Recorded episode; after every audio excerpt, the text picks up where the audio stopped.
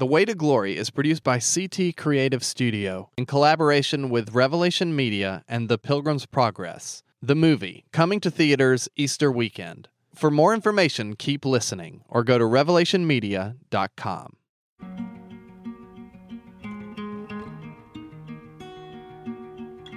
A world away and still not far. Like fabric woven into ours. The dawn, it shot out through the night. And day is coming soon. The journey of the Christian life is a precarious undertaking, full of setbacks, failures, and disappointments. John Bunyan's Pilgrim's Progress offers an unflinching look at the spiritual and emotional dangers we face along the way to the cross and eternal life in the celestial city. Each week on The Way to Glory, we'll be following the story's protagonist, Christian, in another chapter on that journey. This week, we fall into a pleasant but dangerous nap alongside Christian himself, with children's ministry expert Karl Bastian as our guide. This is The Way to Glory, a Pilgrim's Progress podcast presented by CT Creative Studio and Revelation Media.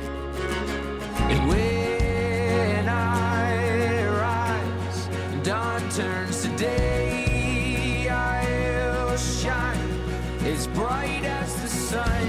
And these roads that I've run will be wise. Hi, I'm your host, Richard Clark. One thing I've noticed while reading Pilgrim's Progress is just how adult a book it is.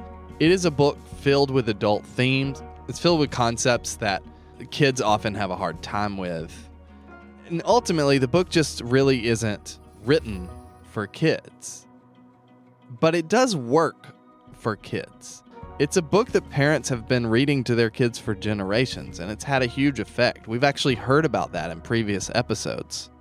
And I've been pondering this question of why that is. Why is it that this book that's not written for kids, that has a lot of dark things within it, why is that book taken to so much by children? children look at adults and a lot of times they don't want to become one. You know, I often have made a joke that when you look out at a sea of adults, you say, you know, if anyone's happy, please notify your face. They often look miserable. Karl Bastian is the founder of Kidology, a creative children's ministry for teachers. Along with a lot of other books and resources Karl has put out, Kidology has created a graphic novel adaptation of Pilgrim's Progress from Kingstone Comics. Reading The Pilgrim's Progress as a child got me excited about what dangers, you know, what what exciting experiences am I going to have and how am I going to respond to the dangers, the challenges, the confrontations, the temptations in the Christian life. So I, I love the character of Christian.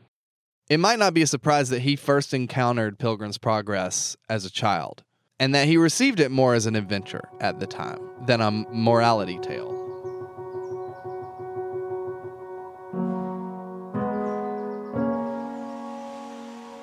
He at last fell into a slumber, and thence into a fast sleep, which detained him in that place until it was almost night, and in his sleep his roll fell out of his hand. Now, as he was sleeping, there came one to him and awakened him, saying, Go to the ant, thou sluggard, consider her ways, and be wise. Proverbs 6 6. I tell the story of where Christian takes a nap. He wakes up from the nap and then he ends up having to backtrack because he loses his roll and he ends up having to travel the same ground uh, three times. And with that, Christian suddenly started up and sped him on his way, and went apace until he came to the top of the hill. Now, when he was got up to the top of the hill, there came two men running amain. The farther we go, the more danger we meet with, wherefore we turned and are going back again. Just before us lie a couple of lions in the way. Whether sleeping or waking, we know not, and we could not think if we came within reach, but they would presently pull us in pieces. Then said Christian, You make me afraid. To go back is nothing but death. To go forward is fear of death, and life everlasting beyond it. I will yet go forward. But thinking again of what he had heard from the men, he felt in his bosom for his roll, that he might read therein and be comforted. But he felt, and found it not. Then was Christian in great distress, and he knew not what to do. For he wanted that which used to relieve him, and that which should have been his pass into the celestial city. I get some climbing rope, and I have a hundred feet of rope, and I tie it to a post at the top of the stage. And I say, This rope represents your life, and the, the length of the rope is the length of time that God has foreordained for you to live. And you don't know how long your life is, but God does know. There's a reason Karl's in the line of work he's in. He loves fun too. He's just like those kids I was talking about. He loves adventure, he loves fun. And for Karl, even a cautionary nap turns into an all out illustration in his ministry. And so I start walking down the center aisle, and then I, I stop at one point and I say, you know what? This is a, the point where I sidetrack. I go to the left or to the right, and I, I give some of the rope to a kid and I go down the aisle and I say, This is where I've sinned. And what the sin in his sin is doesn't matter. We all sin in different ways. And, uh, and I go off to the side and then I repent and then I backtrack. He wept, and oftentimes he chided himself for being so foolish to fall asleep in that place. Oh, wretched man that I am, that I should sleep in the daytime, that I should sleep in the midst of difficulty. He asked God forgiveness for that foolish act, and then went back to look for his roll.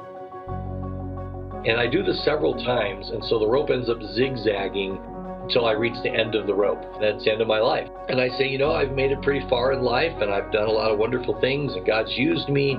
But what if I hadn't taken those detours? Where would I have been? And then I ask the kids to all let, let go of the rope, and I keep walking. And kids actually get out of their seats and start coming up to see how far I've gone. Then he went on till he came and stood before the gate where the porter was. The porter said, But how does it happen that you come so late? The sun is set. Christian said, I would have been here sooner, but that, wretched man that I am, I slept in the arbor that stands on the hillside. Nay, I would have been here much sooner, but that in my sleep I lost my evidence, and came without it to the brow of the hill. And then feeling for it, and not finding it, I was forced with sorrow of heart to go back to the place where I slept my sleep where I found it, and now I am here. Yeah, God always forgives us, but the cost is where I could have been. The cost of sin is is not just yeah, well, God will forgive you. But Romans 6 says, Shall we go on sinning so that grace may abound? By no means, we are dead to sin. The issue is, where could you have been in your journey had you chosen not to nap? The Way to Glory is produced in partnership with Revelation Media in anticipation of their upcoming film, The Pilgrim's Progress, coming to theaters Easter weekend. I spoke with producer and writer Steve Cleary about his hopes and visions for the film and why he would take the step of making a movie about one of the most beloved stories in the English language. There's a lot of darkness in this book. Did that make it hard to make a film that was for families? we don't see the film as dark, but it, the number one criticism by Christian families is that it's dark. I love VeggieTales. My grandkids love VeggieTales. I do not want them to understand Jonah and the difficulties that Jonah went through by watching the Jonah movie. I want to watch the Jonah movie to laugh. And so there's nothing wrong with taking a story and making it fun. But it, we did not choose to do that. We chose to be true to the story. John Bunyan wrote this in prison. He suffered and we benefited. I have to ask if we turn off suffering, if we turn off hardship, if we sugarcoat the message, do we dishonor the author? To partner in their efforts in translation and distribution, and to download a free animated Pilgrim's Progress ebook, go to revelationmedia.com. Well, Karl points out that he thinks kids love the adventure of it all. Kids do love adventure. They love to break out of the mundane, even if it looks like it's not going to be fun. I think it's profound that Jesus said that we are to come to him as children. Uh, the reality is we still need dependence and we still need trust and we still need to be um, to, to have that easy uh, understanding that all that changes is that trust and dependence shifts from grown-ups to God. I got some early awakenings to harsh realities of life. I, I had a sister who died at five days old when I was 12 from a rare uh, brain disease, and uh, I remember, you know, holding her in my arms and and being explained to me. And I remember my parents saying that And it shocked me, but I remember my parents saying that my strength gave them strength because I was encouraging them that, you know, you know, just speaking truth to them and saying that, you know, this is all part of God's plan. And my parents named her Blessing Faith to say that, um, you know, this wasn't a tragedy, that, that, that their faith and their trust in her, they named her Blessing Faith to be a testimony to the church. My dad was the senior pastor, that her life was a blessing and that their faith uh, was unshaken, um, you know, by by her condition, um, and that they, you know, were not going to, you know, blame God or be angry at God when you were a kid, you were excited about the adventure. Because one of the things that, as an adult, as you read Pilgrims, it reads a lot less like an adventure and more like a little bit of a slog, especially when you look at the sort of like serious nature of some of the people that he confronts. And I'm curious, like, how you think through that contrast and like how we view Christian's journey as a kid. We don't need to hide reality from children my sister died. That was real. So you don't need to protect children for something that's real. We don't need to sugarcoat it. You know, we don't need to say they fell asleep. We don't need to say they're taking a nap. We can say your sister died. And we can also say the truth that she's now with Jesus. We don't have to give a reason. We don't need to give simplistic answers. And it's also okay to say we don't know why. You know, we don't have to have answers. And it's okay to be in pain. You know, it's okay to cry. Adventure isn't always fun. Adventure is is is difficult, and that's how the Christian life is. You know, the Christian life is full of defeats, and it, it's full of failure, and it's full of struggle. And sometimes you feel like it isn't fair, and if you feel like people cheat and people wrong you, and and it wasn't fair and and yet you you keep at it and you keep trying and you keep getting back up. But then when you have that victory and ultimately someday when you stand before God and you and you get that reward for persevering and that you know and, and then you talk about the bible says the count of pure joy my brothers when you face trials of many kinds knowing that the testing of your faith develops perseverance and perseverance when it's finished its work that's when you'll be mature and complete not lacking anything. And so you know, they need to know that failure is a part of it. Hardship is a part of it. And that he that began a good work in you is going to carry it on to completion, but not until the day of Christ Jesus. Karl himself had to grapple with this reality in his own childhood, not just as a teacher. When Karl was 12 years old, he had one of the most awful things happen to him that could. His little sister died. And despite his age, his parents looked to him and saw in him a model of being strong of being full of faith. They learned from him. That is a miracle. So it seems like Karl handled all of that grown up stuff, even when he was age 12, pretty darn well. He had hope and a Christ centered grasp on reality that he needed to face that tragedy. But when we look back at Christian's story, what about the times like that where the stakes aren't so high? We're not facing tragedy or intense trial. When things are just ordinary, and they almost make us sleepy. Uh, You know, there's still times in my life I did sidetrack, or I did nap, or I did sin, and and I know I can never regain that ground, but it helps me in times of temptation to realize I, I, I don't want to lose that ground. I want to travel as far as I can in, in the time that I have because I don't know how much time I have. I don't know how long my rope is. You know, I haven't always stayed on the path and I haven't always made wise choices, but it, it also has helped me not make some poor choices, you know. And you know, Christian also there's later in the story where he where he doesn't sleep.